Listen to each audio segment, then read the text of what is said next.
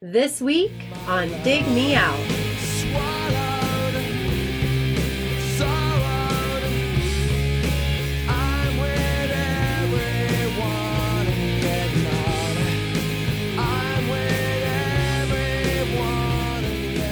With your hosts, Jason Zia and Tim Minichi.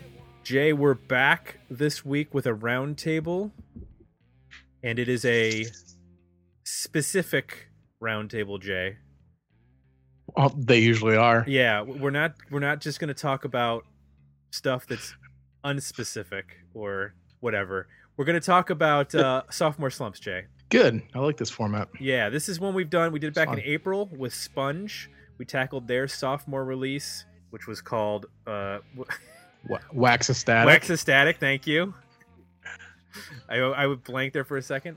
So for our second, we're we're doing two albums this year. In case you didn't figure it out, They're, these were both albums released in 1996. When we go to 2017, we'll do two albums released in 1997, so on and so forth, until we get back to 1990, and then we recycle the whole thing for years 30 through 35 of the podcast, or whatever that ends up being. Anyway, we're talking about Bush, and we're going to talk about their sophomore album, Razorblade Suitcase. Jay, to help us do so, of course, we have brought in some guests, some gentlemen who have joined us before. They're back. They're going to help us dissect this record, figure out whether it is worthy of being called a sophomore slump or if we can redeem its sophomore slump status. Joining us from the Sit and Spin with Joe video cast, which you can find at Facebook, which is a forward slash Sit and Spin with Joe at spit sit and, at Sit and Spin with Joe. It is tough Uh, to get your mouth around, Yeah, yeah. there's a lot of S's. there is. Joe Royland back with us. Thanks for being back with us, Joe. Thank you guys for having me back. Glad to be a part of the show. I really enjoyed the Sponge show you guys did earlier in the year. Excellent. Also joining us, a man who is a uh, writer at Ultimate Classic Rock magazine, as well as uh, other places like Cleveland Scene, Popdose. You can listen to him on the Lost Together podcast, and um, his name is Matt Wardlaw, and he is joining us once again. How are you, Matt? I'm doing good, and if you're lucky enough, like Tim, occasionally I'll come and stalk you in your hometown, or at least the place where you live. So it's great to be here with you guys. Uh, it's always a pleasure. And and Jay, do you ever think that he like invites some guests for this kind of stuff, just so you won't sit there and analyze his own personal sophomore slump? yes, he's very insecure. He's always he's, He's- always coming up with schemes. Back He's off. very wise to he's he's wise to deflect, but uh, I'm I'm grateful nonetheless to be a part of this. You guys, good to be back. Excellent. So, we're talking Bush, we're talking Razorblade Suitcase. I want to give the audience just a quick uh, refresher on this album and this band. So, Razorblade Suitcase came out November 19th, 1996. It was produced by Steve Albini. That was a big deal at the time. We'll get into why. It was recorded at Abbey Road Studios in London, England. Now, this was the follow up to their debut record, 16 Stone. It was released almost two years exactly earlier. It was December 6th, 1994. That was a huge, huge record for, I guess you'd say, the first wave of post grunge bands Yep. you had multiple singles that went into the Billboard 200 um, or Billboard Modern Rock 100, and and then the, this album was on the Billboard 200 chart, reached number four. Come Down and Glycerine were the two biggest singles. It also had uh, Machine Head, um, Little Things, Everything Zen. These were all charting singles. It had five singles released between January 95 and April 96. So as I mentioned, they released in November '96 this album, which means they were still putting out singles for this for the first record while they were probably in recording the second record.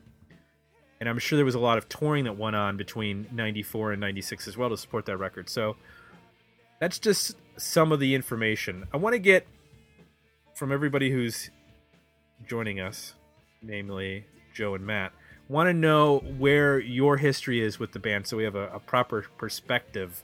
Did you buy this album when it came out? were you a fan of Bush before this record? Was this something you picked up later on? Where where were you at in the '90s as far as Bush is concerned? Matt, I'm going to start with you.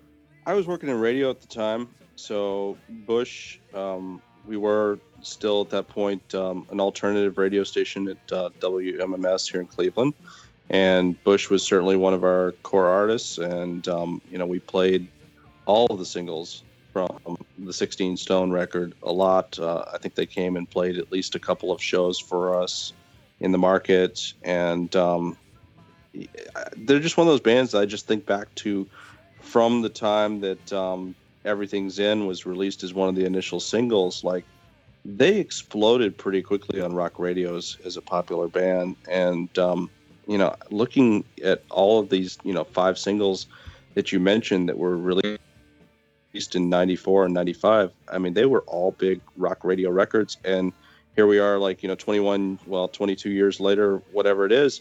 Um, and all those songs are still getting a lot of play on rock radio to this day like as as like quote unquote classic tracks in the Mhm. format um, so they really really made a big impact um, with that 16 stone record um, which i think kind of helped them because certainly it firmly established them. Um, but I think that it also maybe hurt them a little bit because by the time Razorblade Suitcase came out in 1996, radio and people listening to radio had just heard so much of this band and it had been so in your face for so long that I have to think that there was definitely a little bit of um, fatigue both on the radio side and on the fan side. Certainly, certainly if you were a fan of this band, you were excited uh, for that second record to come out because the first record, even the stuff that didn't get played as singles, like I think that overall, as a whole, like that first Bush album, 16 Stone, was a pretty solid record, top to bottom. That's a. I want to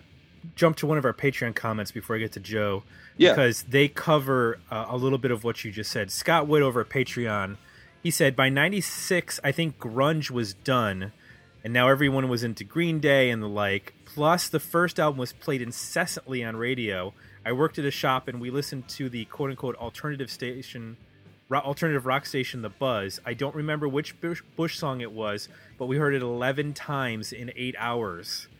We seem to have these waves of genres, and if you took too much time off, you were done.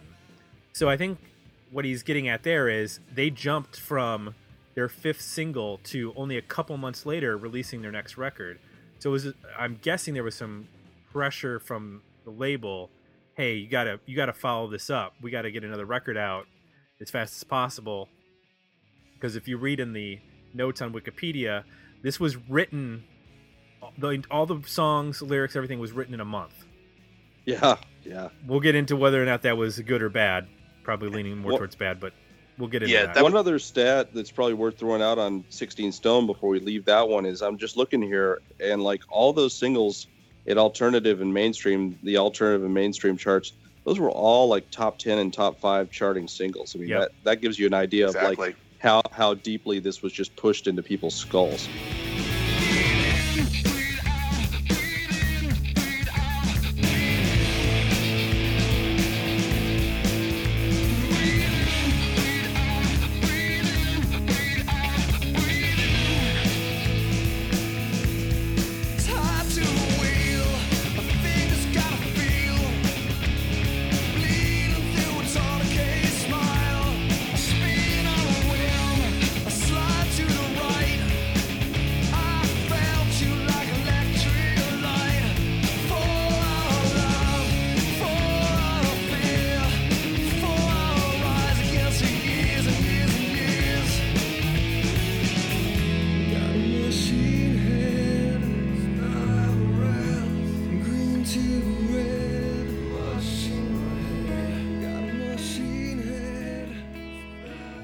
Joe, tell us about your history with Bush and this album. Um, well, technically, I I didn't buy any of the records, even though I owned them all, because at the time that was my record store days and also my rock journalism days. So I got everything for free. Uh, but I did like the Bush album quite a bit when it came out. We used to sort of have a joke though back at the time that uh, we would call Bush's uh, 16 Stone Pearl Jam 11, And we used to call any band that sounded kind of like Nirvana or Pearl Jam, we would just name it like 11, 12, 13, or 14. So like you had bands like Seven Mary 3 was Pearl Jam 13, Creed was Pearl Jam 20, and things like that. But um, that was one of the points that I was going to make that the reader uh, pointed out too is that they, there's that saying that you have years to make your first album and weeks to make your second. And I think they definitely fell a bit victim to that. And one of the other things that happened between the first and second album coming out is they were on Trauma Records, which was distributed by Interscope, and Interscope, uh, when 16 Stone come out came out, was being distributed by Warner Brothers or like We Atlantic Elektra Records, but then got bought out by Uni Distribution. So they changed the major labels that were distributing them too. So there's probably a little bit of pressure on them because of that as well. Hmm. Interesting. Jay, w- were you listening to Bush in the '90s? Well, thanks to Matt and uh, his friends at WMMS, I don't think I had a choice. Uh, You're welcome. yeah, I mean, they played the hell out of out of them, and I was. They were a band where I'm actually kind of shocked um, when I find people who bought a band like this, bought the CD new, because I always felt like what bands that get played this much, either on MTV or uh, on radio in the day, I would always take that as a way to get the record for free. like, I don't, I don't need to go buy this because, uh, you know, I'm going to hear all the good songs whenever I want in the next hour if I just turn the radio on. So I didn't buy this uh, record or the first record until maybe a couple years after when things kind of, you know, cooled down a little bit and uh, they weren't getting played as much. Uh, I picked both up used and in some ways rediscovered them um, in terms of, you know, digging into the album tracks and actually, you know, paying attention with a little more intent than, uh, I don't know when when things are getting blasted at you on the radio. I, I seem to get uh, a tendency to to kind of recoil, I guess. Uh, so so yeah, I mean, uh, I was I was kind of a fan of the band, I guess. I mean, I they didn't I didn't hate them. I kind of took it for what it was. I was a huge fan of Machine Head. Um, I thought that I still think that song is is is pretty well done, uh, hard rock alternative song. So Mm-hmm. that kind of looped me into to at least wanting to give this one a shot. For the record, I'm I'm with you in terms of like I don't think I bought these records right away because we played them at the radio station in college. Um, I was more on board with everything Zen just because I thought that the slide guitar was cool. You didn't hear that in really any modern rock in the or, or alternative rock in the in the 90s like what they were doing with that song. And i think that i got this both of these records used like at either mad hatters or finders in bowling green for you know five or six bucks. But uh pretty much after this record uh, i don't think i've ever listened to anything other than a, what came on the radio. Because i think they had an album after this that had a single called the chemicals between us Yep, think that yep, was- two singles off that album actually. Okay, that's the only song I can think of that I know post Razorblade Suitcase. So that's my. It's just like a. It's like a cliff. It just drops right off in terms of my knowledge of this band. So uh, I want to get to one of the other comments, which will help us get into talking about this record. This one's from uh, Keith Sawyer. He says, uh, "I still can't fathom why they would hire Steve Albini for this." Nirvana's choice of Albini for In Utero made sense, even if their label eventually subverted it. They were originally a sub pop band and wanted to reestablish those roots. Bush never had any credit in the first place. Why would they want to establish it now? Were they that completely delusional, or did they blindly decide to follow a post Nirvana grunge game plan? Makes as much sense as the as the Gin Blossoms hiring Don Dixon or Mitch Easter to produce their next record. A little digging Ooh, there at the Gin wow. Blossoms. Yeah, I've got Wow, so much for those of us that are kind of excited by that move. yeah, I've got I've got that in my notes. Is uh, So about- let's a bit about let's talk about that because that's really where this album in, in terms of us knowing i remember I, I remember talking to people and and not being as knowledgeable about music as i am now but before the record came out you know you didn't we didn't have the internet like we did like we do now so but there was this hey they're working with steve albini and being like, "Well, what does that mean exactly?" Well, it's going to sound like In Utero. It's going to it's going to be a harsher sounding record. So, in terms of production, comparing the first record to this record, do you think adding Albini to the mix is a positive or a negative in the, just the overall sound and production of this record? I'm to start with you, Joe, this time. Sound wise, I don't think he heard it, but just the fact that they used him, I think he, he did.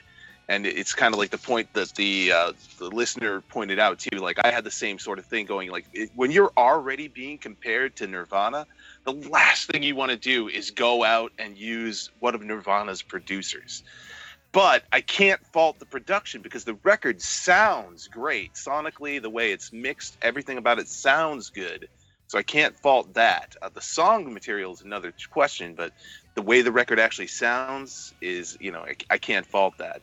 And and this was the band's choice. It wasn't that the label, from what I read, pushed it.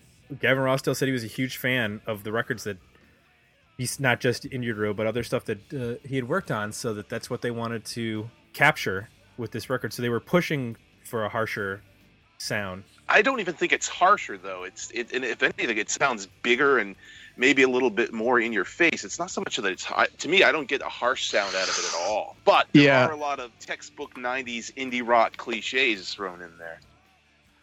Yeah, I, I've sort of I was reading some reviews recently, and it, it it's mentioned something similar, like this has a harsher sound, or they were going for a harsher sound, and I don't necessarily think that's the case. I think it just sounds better. I mean, it sounds clearer than the first record and more pronounced. And I think Albini uh, was able to use kind of the noise guitar thing that they can have a tendency to do and uh, apply it in probably the best possible way. I don't know. My take on this is that uh, Rossdale is probably a guy who has really pretty decent music taste, and given the chance, wanted to work with the producer he respected and liked. Um, I think you know if it was me, you know, and I just had a huge first record and basically had a check and could pick whoever I would want to work with, I would pick whoever I wanted. I wouldn't say, well, I can't work with that person because they work with a band that I get paired to, and I'd pick whoever the who the hell I wanted to work with and go work with them. It's a once in a lifetime chance, and so I, I guess I don't, I don't know. It just seems like really super cynical and like overthought. I don't, I don't know that they put that much thought into it. Okay. Am I crazy? It does. I agree with that too, but it's still it's kind of hard not to say, oh, you guys are trying to buy cred by using a producer like Albini. Sure. It, it, and I think that's that's where a lot of the problem lies. Is that even if that wasn't the case, it's hard not to see it that way. Right. And I, I think the quotes from Albini are pretty funny too, where he doesn't all this sort of like him as some like beacon of credibility or some you know Christ figure who blesses others. Like he's he's very much care. like yeah. You come in the studio, you you know. If I have the time and you have the money, let's make a record, and I'll I'll do my best to make you sound good. Like he He doesn't does have get a- any pretense at all. He does get a great drum sound, though. I'll give him that too. Yeah, the drums sound fantastic on this.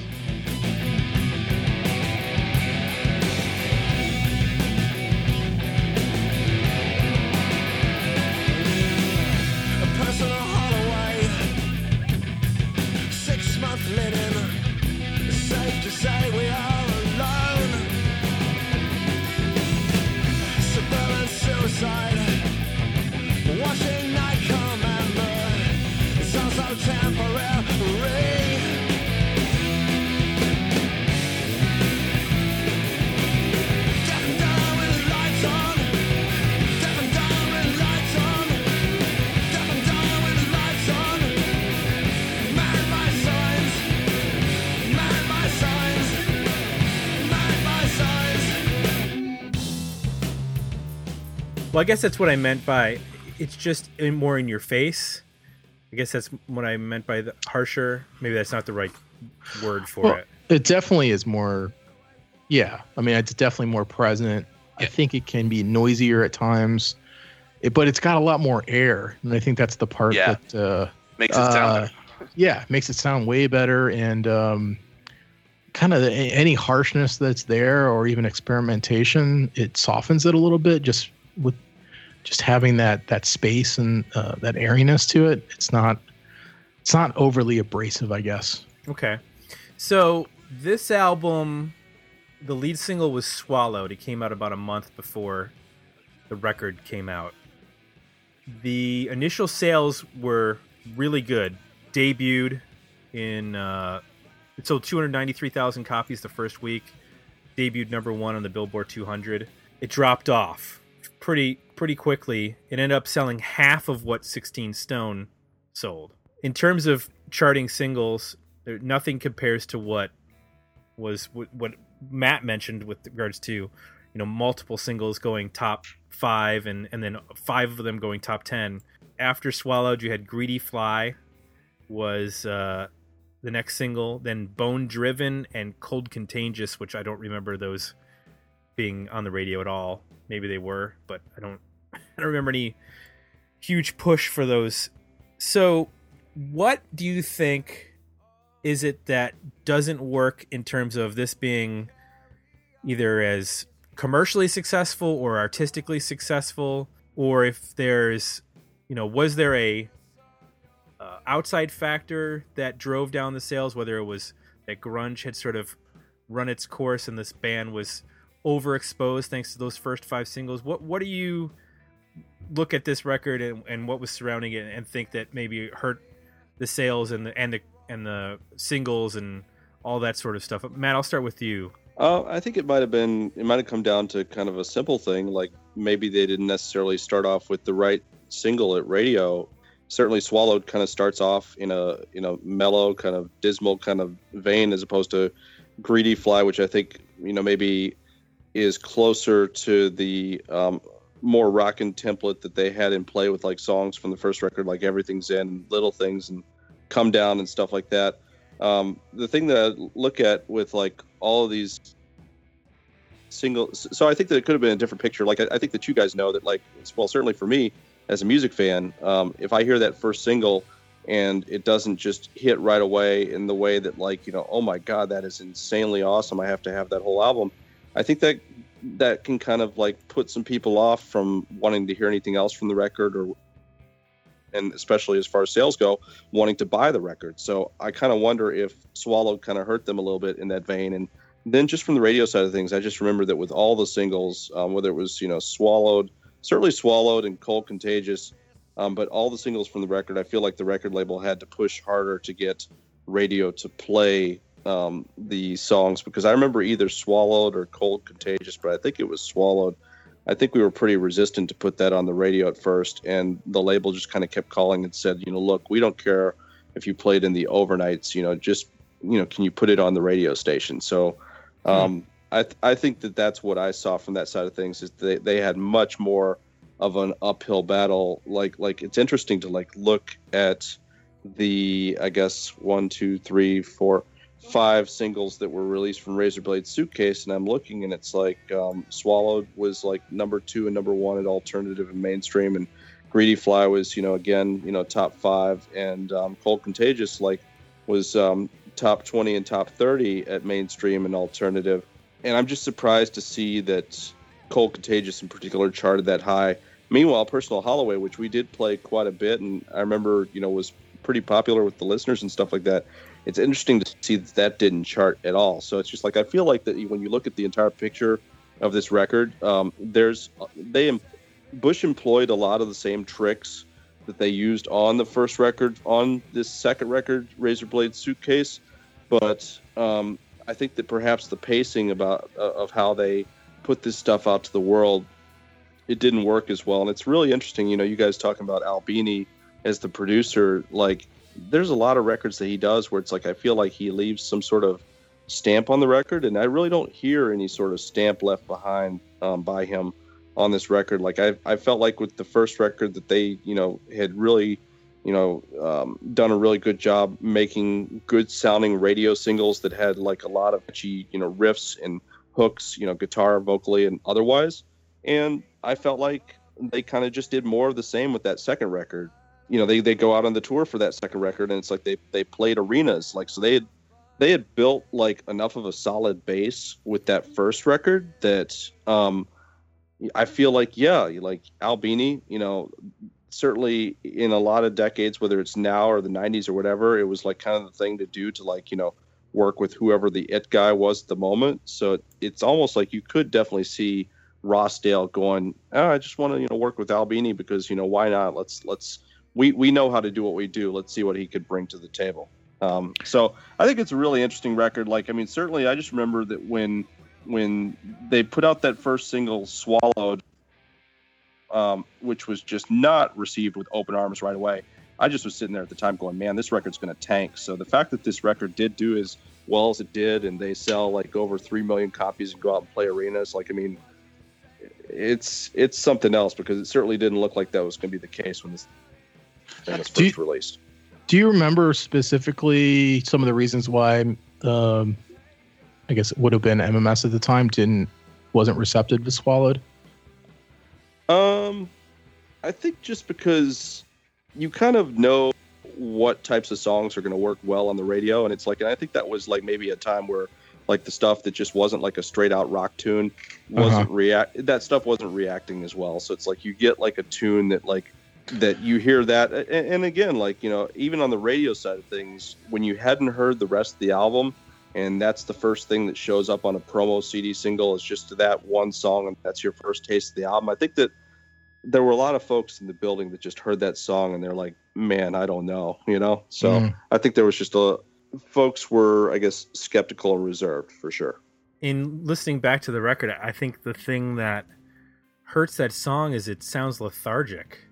If you Yeah, compare exactly. that That's a to good word. if you compare that to Machine Head and Mm-hmm. Everything Zen and Little Things, you know, those songs all have a lot of energy to them.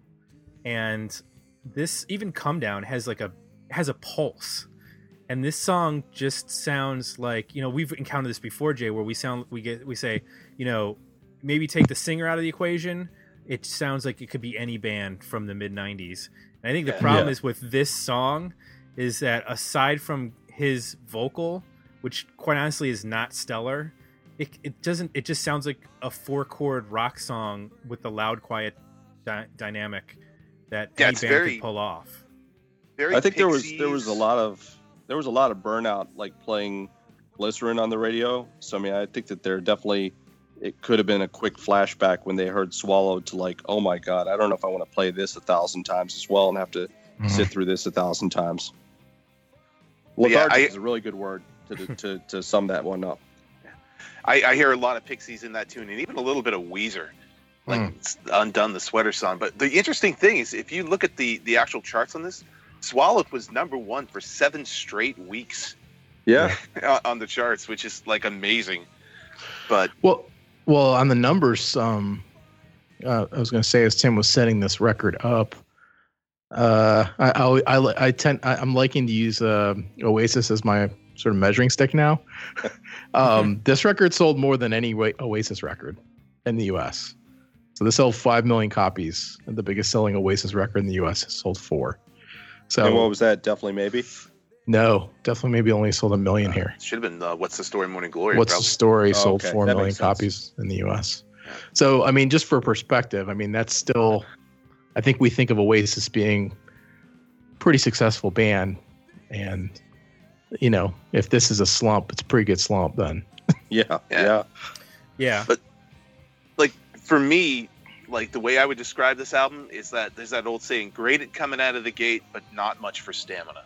Mm. And this the, the this album is front loaded with the three best tracks. Like Personal Holloway, like I remember hearing that on radio, even though it didn't chart. And then you got Yeah. Greedy Fly, and then you got Swallowed. And after that, the album quickly goes downhill and doesn't quite recover from it. You know, for me, uh, when I when I first put this on, record on again to listen to it, it had been quite a while. At first, I'm thinking, hey, this record's not as bad as I remember it, and then it was s- slog to get through listening to it. Like, even though even though most of the songs are only around four minutes long, it felt like they were 12 minutes long. And it's just like, when is the song going to end? Is it, am I in the next song? Is it still the same song that's playing? And the, there's just, there's the melodies aren't there. There's the, you know, there's no Mhm. memorable Yeah. nest of the songs, and I think as opposed to that, that's what you had. That's why it went five singles deep. But you know, with this one, it's it's front loaded, and then bad. It just becomes bad Nirvana after that. It- it's like you. guys. I'll tell you guys too. I saw that arena tour they played for two Me and a half hours, and there was no need for them to play that long. It was just a very, very long show. on this tour, they played for two and a half hours. Yeah, it was about two and a half hours. Oh I saw them, and it was. Uh, I was just. I was talking to Tim before the show. Um, I was thinking that I knew the Goo Goo Dolls opened for them, and I was thinking Seaweed opened for them too. Though, but I checked, it said it was Matter Rose. I don't remember Matter Rose opening for him, but yeah, it was just like the Goo Goo Dolls pretty much stole the show that night as far as energy went. Like once Bush came on, it just was. It was the same thing. It's like when they played the hits, it was all lively, but whenever they played like the longer tracks off this album, the, the, the energy just died. I don't know if you guys remember that um, Miller Genuine Draft blind date where they would fly people away to see a band. Well, the arena show when I saw Bush, Veruca Salt open. Um, it was the Eight Arms to Hold You tour. So I mean, great, you know, great opening act.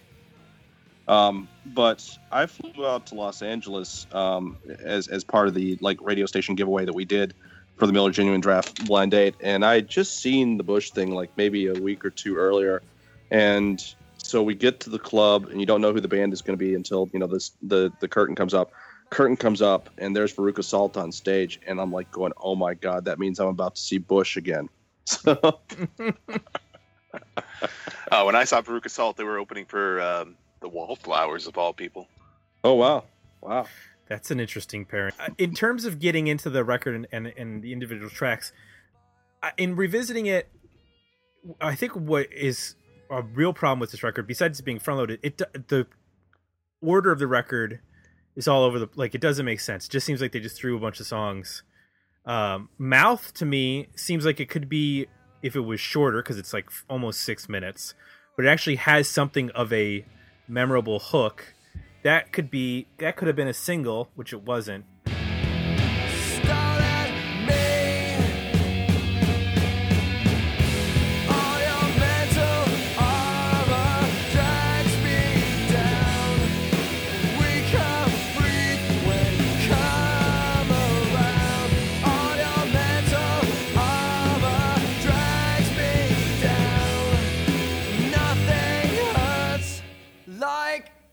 your mouth, mouth, mouth, your mouth, mouth, mouth, your mouth, mouth. and then they tried to do two versions of glycerine with straight no chaser and Bonedriven and neither of them work as well i actually liked Insectkin just because it was so wildly different than anything they had done in the way they structured that song and it's a cool album track but the problem is that this is basically an album of album tracks.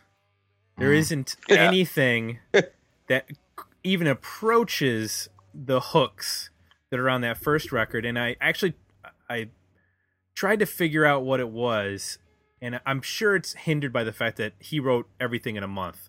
Like what joe said you got you got years to make your debut and you got weeks to make your follow-up if you listen to the choruses on almost every song i think he is he never elevates his vocal in any way. If you listen to machine head it's monotone. it's very monotone. And machine head and and glycerine and come down the voice he has a, a, a real energy and his voice rises it to the occasion in those choruses. In every chorus on this record you'd be hard pressed to even call it a chorus because it's so flat compared to the rest of the song. Um, like greedy fly is a cool song like sonically but that there's no hook to that song. There's a hook to the to the music but his vocal hook is almost non-existent and I, that's the kind of the problem with this whole record is that in, in my opinion is that he's he just doesn't have a hook anywhere there's not a single solid memorable hummable lyric in any of the choruses Well, that's the thing too. Like with Greedy Fly, if you think back to the songs on the first album, and the titles are repeated throughout the songs. And Greedy Fly, kind of what you were saying, Tim, that's only mentioned once in the song. Mhm. and it's not you know it's like it's not like it's a repeated chorus. It's just a it's a line in the song. I, I think m- my perception too, as I listen to this record, as I, I felt like there were songs here that he probably sat down and wrote and felt pretty clear about what, how he wanted those to go, and I, I'm guessing those might be the singles, uh, and a couple other tunes, and then there's a lot of stuff on here that sounds like just a band kind of playing, and him making up stuff to sing over over top of it, if that makes sense. Uh, especially the It second does. half of the record where it just gets meandering and you you don't know where what, you lose track of what song you're in and it just sounds like a band in a room playing and trying to figure stuff out and Well, they just so happen to record it in, in his defense, he did say that while he was writing the songs for this record, his life was falling apart, and his longtime girlfriend of five years was leaving him. So he says, while she's packing up in one room, I'm trying to write songs for the album in the next room. Mhm. So he was like- a fun person. He was a fun person to make a record with during this time. Oh yeah.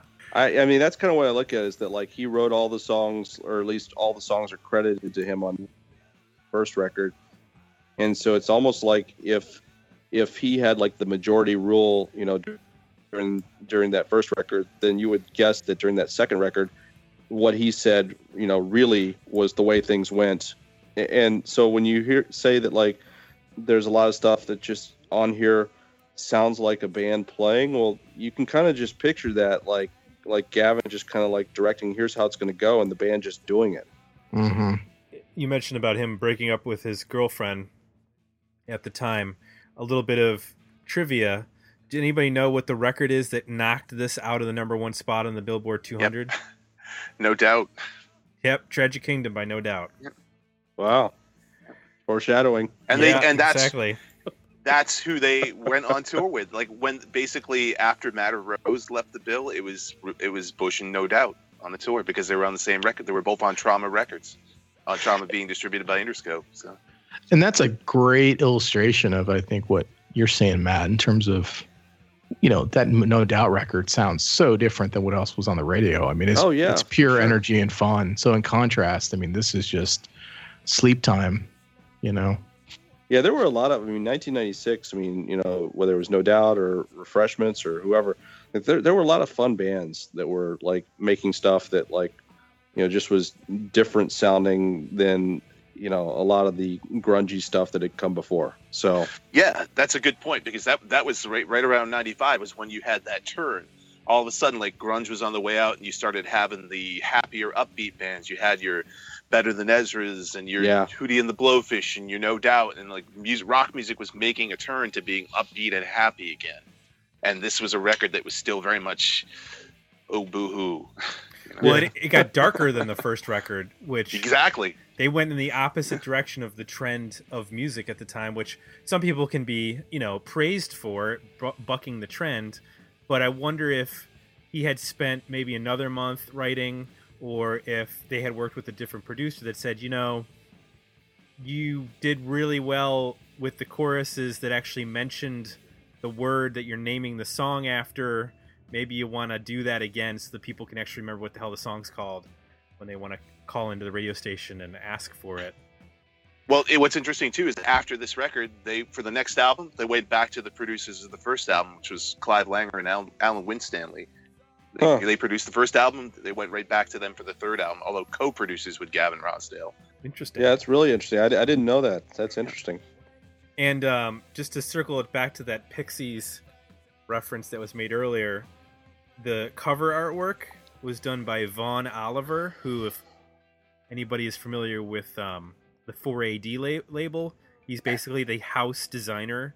So if you've ever seen And it a, shows. a, a label or a, or a record that for the Cocteau Twins or Dead Can Dance or any of those bands, he did this, and he also did the Pixies.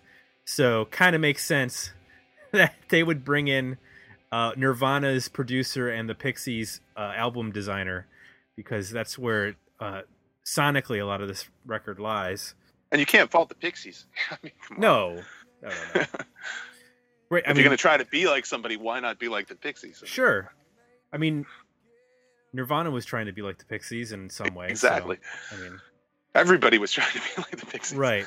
I do want to. I, I want to mention some. uh, You mentioned we talked about Personal Holloway for a second there. Steven, who is a previous guest of our show and he's uh, one of our Patreon subscribers.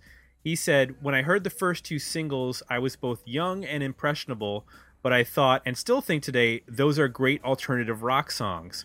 All signs pointed towards Razorblade Suitcase being a solid follow up as far as I was concerned. But then, of course, you tear into the thing, and halfway through it, you find you're victim of some cruel form of audio torture, another, otherwise known as Straight No Chaser, only to be seamlessly abandoned into sheer boredom by the remaining five tracks. Even though oh, this, Oh God, yes. even though this album is possibly the dictionary definition of a sophomore slump, I still enjoy six of the 13 songs. So, yeah, in my opinion, there's an EP's worth of material here, but I certainly wouldn't have opened it with Personal Holloway, which was just one of many gross oversights. so, and I kind of agree with him. I think that's an odd, like, to me, that sounds like the second or third song on the record. It just, ha- it doesn't have the right vibe to me Yeah. for an opening track. Does anybody else feel that way? Yeah, I- I, I think could I, s- think Pretty Fly feels like it would have been a better opening track. Same here. Oh, I was also going to say, Tim, too. Uh, Mouth was a single, but not for this album. It was uh, a single for the next record they did, which was a remix album called Deconstructed. And I actually, I actually like the remix version, which was called the Stingray mix. I like that version far better than the version that's on this album. okay. Absolutely. I'll have to go track that down then. Yeah, it was featured also on the soundtrack to An American Werewolf in Paris. Oh, that's right. Yeah, that was a cool mix. You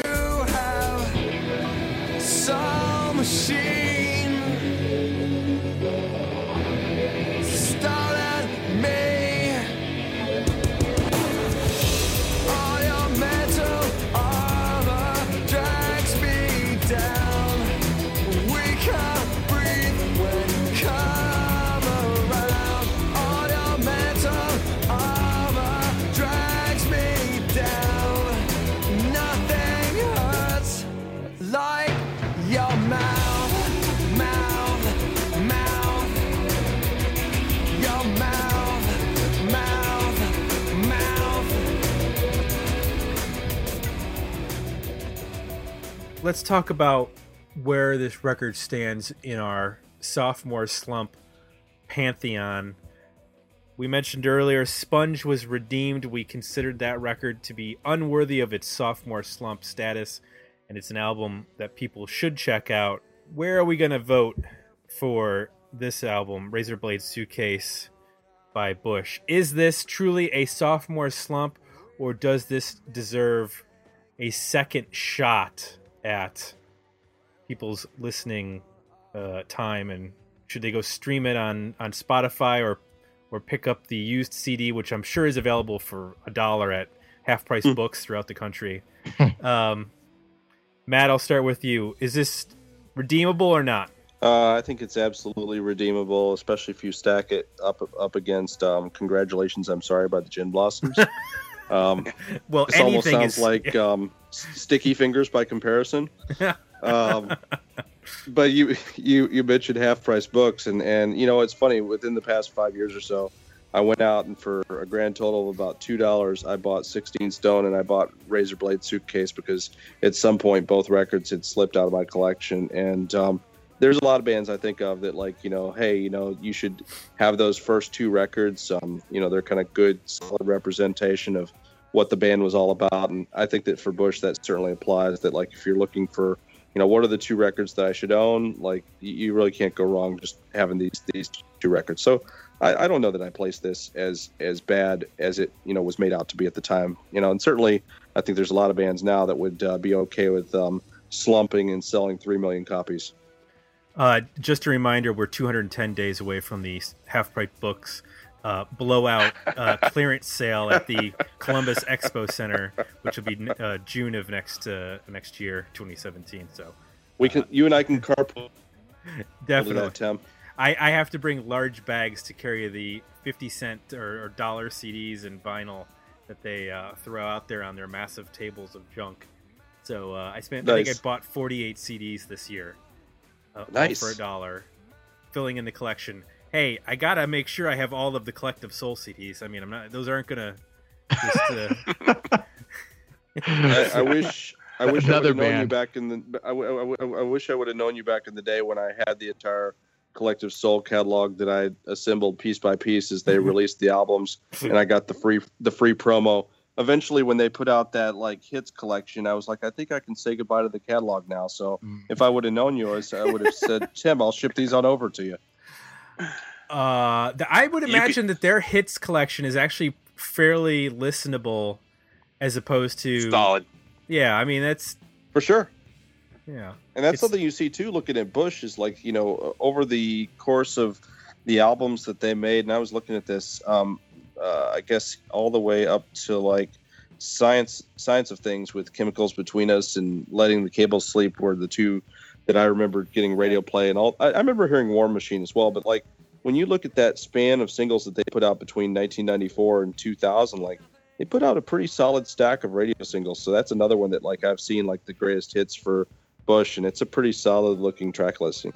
Joe. I don't think you, by the numbers, you certainly can't call it a slump. I I mean, yeah, it sold half as much, but as Matt made a good point, most most artists would kill to get that kind of numbers. And even though I would consider it more of an, a worthy EP than an album, it's not that terrible. I mean, there's enough good songs on the album to make it worth having. So I can't I can't say it's an official slump, but you know, on a personal level, is what I was more hoping for it to be. Then yes. So I'm kind of like 30 70. okay. Uh, Jay. Uh, I don't think it's a slump. I think there's way worse uh, or way better examples of a slump than than this. Um, I think the numbers speak pretty loudly in terms of sales, which uh, really should define a slump, right? I mean, the whole point you would even, we would have this conversation is the first record needs to have sold um, and been a commercial success. So um, I, I think the production for me saves a lot of the boring material, uh, at least for for a uh, occasional listen every so often, maybe every couple years or something. Um, I just think the the sound of the record is is so strong that you know I sort of get drawn into that, even though you know half the material material will put you to sleep. I think Albini, to me, saved uh, saved the record. That's that's fair. All right, so we've got three on the uh, it's redeemable. I do not agree. I, I in listening back to this record, I was so bored after track five that I, I an EP would be on the cusp of, for this record um, if we were rating it. And I think that Swallowed is a weak, has a really weak chorus um, with some bad rhyming. To me, this is the this is on par with that second Gin Blossoms record as far as being a a sophomore slump. Um, Wow. Yeah. So you guys win three to one. I got to get. I, we got to need to have odd numbers because uh, if this had been a two-two, we'd have a tie, and then it would have been awkward. We would have been kicking field goals to try to figure out who to who would have uh, broken the tie there. Sudden death. Yeah. it was for I think we sudden probably would have just we probably would have just said it's Bush. Let's move on. death. Exactly. or that. Well, one thing you can look for at that sale, I, I would recommend uh, picking up "Science of Things" because uh, that's actually one of my favorite albums by the band. "Letting the Chem- uh, Letting the Cable Sleep" is one of my favorite songs by them, Yeah, it's a good as, tune. as far as songs go. And uh, even "Golden State," which followed that, uh, Dave Sardy produced that. That's a pretty decent record too. Dave Sardy. Yep, Really? I, I and I listen to those records more than I listen to this record by a long shot. Wow, Alright. I didn't know. I didn't. s- I didn't know Sardy produced that. That's interesting. Yeah, I think it was one of the things he, the first things he did actually, or, or somewhere around there. Um, actually, he may have done Marilyn Manson first, but but uh, he- before he really became an in-demand producer, he was around then. Not sure I've Hmm. ever even heard that record. 2001. Hmm. Yeah. Interesting. All right. They, What were you gonna say, Joe? I was gonna say they switched labels to Atlantic for that record, but I think it was the only album they did on Atlantic Gotcha. because then they then they went bye bye for a while and came back on an indie label. Yeah, they just put out a record this year, right? Uh, two years ago, Man on the Run. Okay.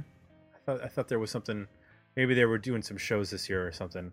I know they're, they're Yeah, they still were. active, right? Yeah, yeah, they've been one of those like '90s tours where like a bunch of bands with the '90s play together and stuff. I think. Gotcha. You I know, could be wrong about that. Tim, I don't want to put any pressure on you, but if you want to come to Cleveland and spend New Year's Day with us, we can go see Bush together. Oh, If you want to kick off the new year in the right way. Joe and, and Matt. Jay, you right there? That That wasn't was me. me. Sorry. Oh, okay. Sit and Spin with Joe. We can find you on the interwebs at Facebook, as I mentioned, forward slash Sit and Spin with Joe, on the YouTube, on the Twitter, um, and anything else I'm forgetting. Nope, that's it. Okay. Uh, Mr. Wardlaw, we can find you uh, on the Ultimate Classic Rock website Yes, and uh, writing for uh, other places. What have you got up recently? It- this will be out Tuesday after the election. What would have just come out that we could read? Uh, I will have uh, uh, an interview with Mr. Peter Wolf from the J. Geils Band. That's my ne- Excellent. next thing. How are they and not somewhere, maybe around the same Fame? time, actually, um, J- Jon Anderson um, from Yes, of course. Uh, yes fame. Um, so that's kind of my next couple things. But yeah, you know what? If you get a chance to see J. Geils Band, and I know that they were supposed to play Columbus and they canceled pretty recently, um, but um, they're still really, really good. one of the I think greatestly or, or most underappreciated rock bands of uh, the 80s, 70s, and 80s. In terms For of- sure. people know their singles, but they have a deep catalog. Back in the And day, they used to play here every New Year's Eve for a good five years. Are They used to you? Uh, a New Year's Eve show? where are you? Detroit, I'm in, I'm in Maine. Maine, Maine. Really? Yeah. Huh. Yes. Uh, Never knew that. Yeah. Wow. Yep. I would I would never guess that J. Geils band was doing New Year's Eve shows on a regular basis in Maine. Like yeah. like- Well, it's only two hours north of Boston, so okay. Oh, that makes sense. Okay. Do they still do the uh, repeat of the Buta Do they do what now? Which one? from the live record? The whole repeat of the Buta sh- the shtick? they absolutely do. Yeah, it's he, he, he does the whole deal. It's great. Yeah, last year I guess I think it was last year. It was like pretty much uh, the great you know perfect classic rock tour. Um, Bob Seger took uh, J. Geils band out as his opener, and that was a pretty nice double shot. yeah. How does stuff. how do Yeah, we you- get Mitch Ryder and the Detroit Wheels involved with all this? I feel like they need to be a part of that. And keep in mind, uh, J. Geils band currently nominated for the Rock and Roll Hall of Fame, so we could uh, Yeah, hopefully be uh, calling them Rock and Roll Hall of Famers, J. Geils Which- band, sometime Nice. soon. They definitely deserve to be in my book too. Yeah. Absolutely. But Yep. yeah, but you you know uh, we're, we're like where I, I live in I'm in Portland, Maine, so um, you actually see Peter Wolf every now and then in town. I actually ran into him a year or so ago in uh, a Whole Foods of all places. Literally, almost ran into him, and uh, he was doing. They called him at the last minute to do uh, Peter and the Wolf at the. It was right around Christmas time, Oh wow. and uh, they called Oh. him into like they needed somebody to do it. The person they had fell through, and they called him and said, "Hey, we know you've done this before. Do you want to do this?" And so he's like, "Yeah, I'll do it." He's a pretty funny dude. Uh, you Yeah. know. Yeah, yeah. He's he's he's he's always a fun guy to talk to. Yep. Excellent. Well, gentlemen, thanks for doing this with us. And uh, when uh, I figure out what we're going to do for 2017, our 297 records, I will uh, let you know. And if you have suggestions, of course, you know, you have a, a, sophomore slump from 97 that is worthy of uh, revisiting, uh, you can let me know. Because uh, Cool. I'm, I'm open to that. And I, it just saved me some work of researching Nice. all the sophomore albums that came out in 97. Want to remind everybody if you want to leave a comment like our folks did at Patreon, you can join for either a dollar or 250. 250 gets you a album review or an album review, I should say, uh, after 12 months. In addition to bonus content, uh, you can win prizes occasionally, cool stuff like uh, the Dig Me Out book or the Failure album that we gave away this year. And if you like what you heard, please consider leaving us some positive feedback over at iTunes. For Jay and Joe and Matt, I'm Tim. We're out, and we'll be back next week with another episode of Dig Me Out. Thanks for listening. You can support the podcast by becoming a Patreon subscriber at patreon.com backslash dig me out or requesting a review for the 2016 season at our Request a Review page at digmeoutpodcast.com. to